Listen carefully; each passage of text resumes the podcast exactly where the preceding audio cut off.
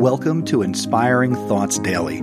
I'm your host, Chris Nesi, and I'm excited to bring you a daily dose of motivation and inspiration. Have you ever felt like you're walking a tightrope between doing too much and doing too little? We often find ourselves swinging between extremes, working ourselves to the brink of burnout or lounging in a comfortable lap of complacency. This is where Aristotle's golden mean, fascinating concept from ancient Greek philosophy, offers a compelling perspective. It's the idea of finding that sweet spot, that perfect balance between excess and deficiency. And believe me, in this balance, there's a hidden treasure trove of strength and fulfillment. Think of it this way life is like being at a buffet. On one end, there's the temptation to load up your plate until it's. On the other, there's the choice to nibble on just a lettuce leaf or two. Both extremes are unfulfilling and unsustainable. The golden mean is about filling your plate with just enough, a balance that satisfies and sustains. In our everyday hustle, we often push ourselves too hard.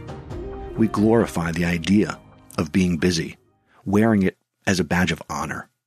But here's the thing being perpetually busy isn't the same as being productive or fulfilled. It's like revving an engine in neutral. Lots of noise, not going anywhere. And then there's the other extreme doing too little, mistaking idleness for relaxation. It's like never starting the engine at all. Either way, you're not moving forward. The secret, as Aristotle probably would agree, is balance. It's about working passionately, but also knowing when to step back and breathe. It's giving your all to a project without letting it consume every waking hour.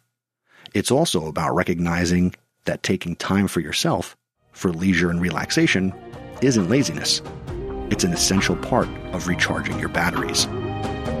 Finding this balance isn't a one time thing, it's a constant adjustment, like a dancer's graceful steps.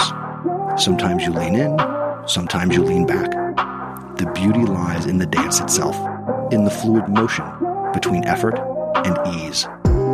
This dance is personal and unique for each one of us.